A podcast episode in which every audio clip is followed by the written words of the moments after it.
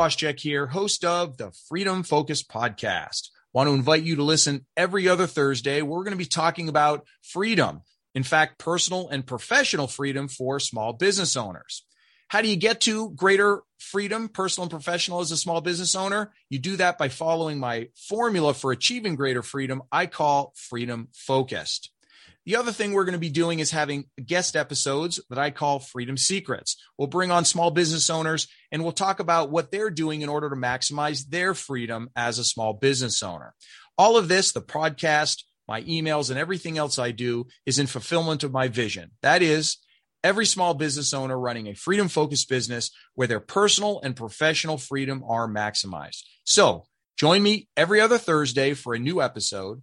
And you can find a link to the show on daranwastchak.com forward slash podcast or look for the Freedom Focused podcast on iTunes and Spotify. Until then, stay focused on your freedom.